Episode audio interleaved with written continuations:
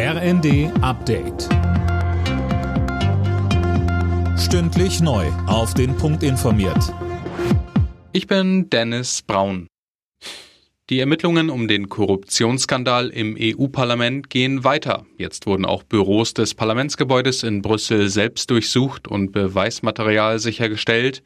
Im Fokus steht ja vor allem die Parlamentsvizepräsidentin Kaili.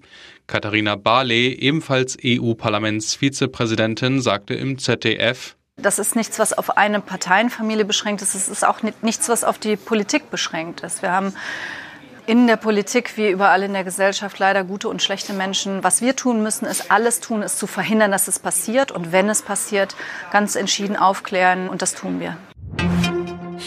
Bei der Reichsbürger-Razzia am vergangenen Mittwoch sind offenbar mehr Waffen gefunden worden als bisher bekannt. Im Innenausschuss des Bundestags war jetzt die Rede von gut 90 beschlagnahmten Waffen, das berichtet die Welt. Demnach hat die Polizei etwa mehrere Pistolen und Gewehre sichergestellt. Die EU verhängt wegen der schweren Menschenrechtsverletzungen weitere Sanktionen gegen den Iran. Dabei geht es beispielsweise um Vermögens- und Einreisesperren für iranische Verantwortliche. Gerade erst ist ein zweiter Mann hingerichtet worden, der an den Protesten gegen das Regime beteiligt gewesen sein soll.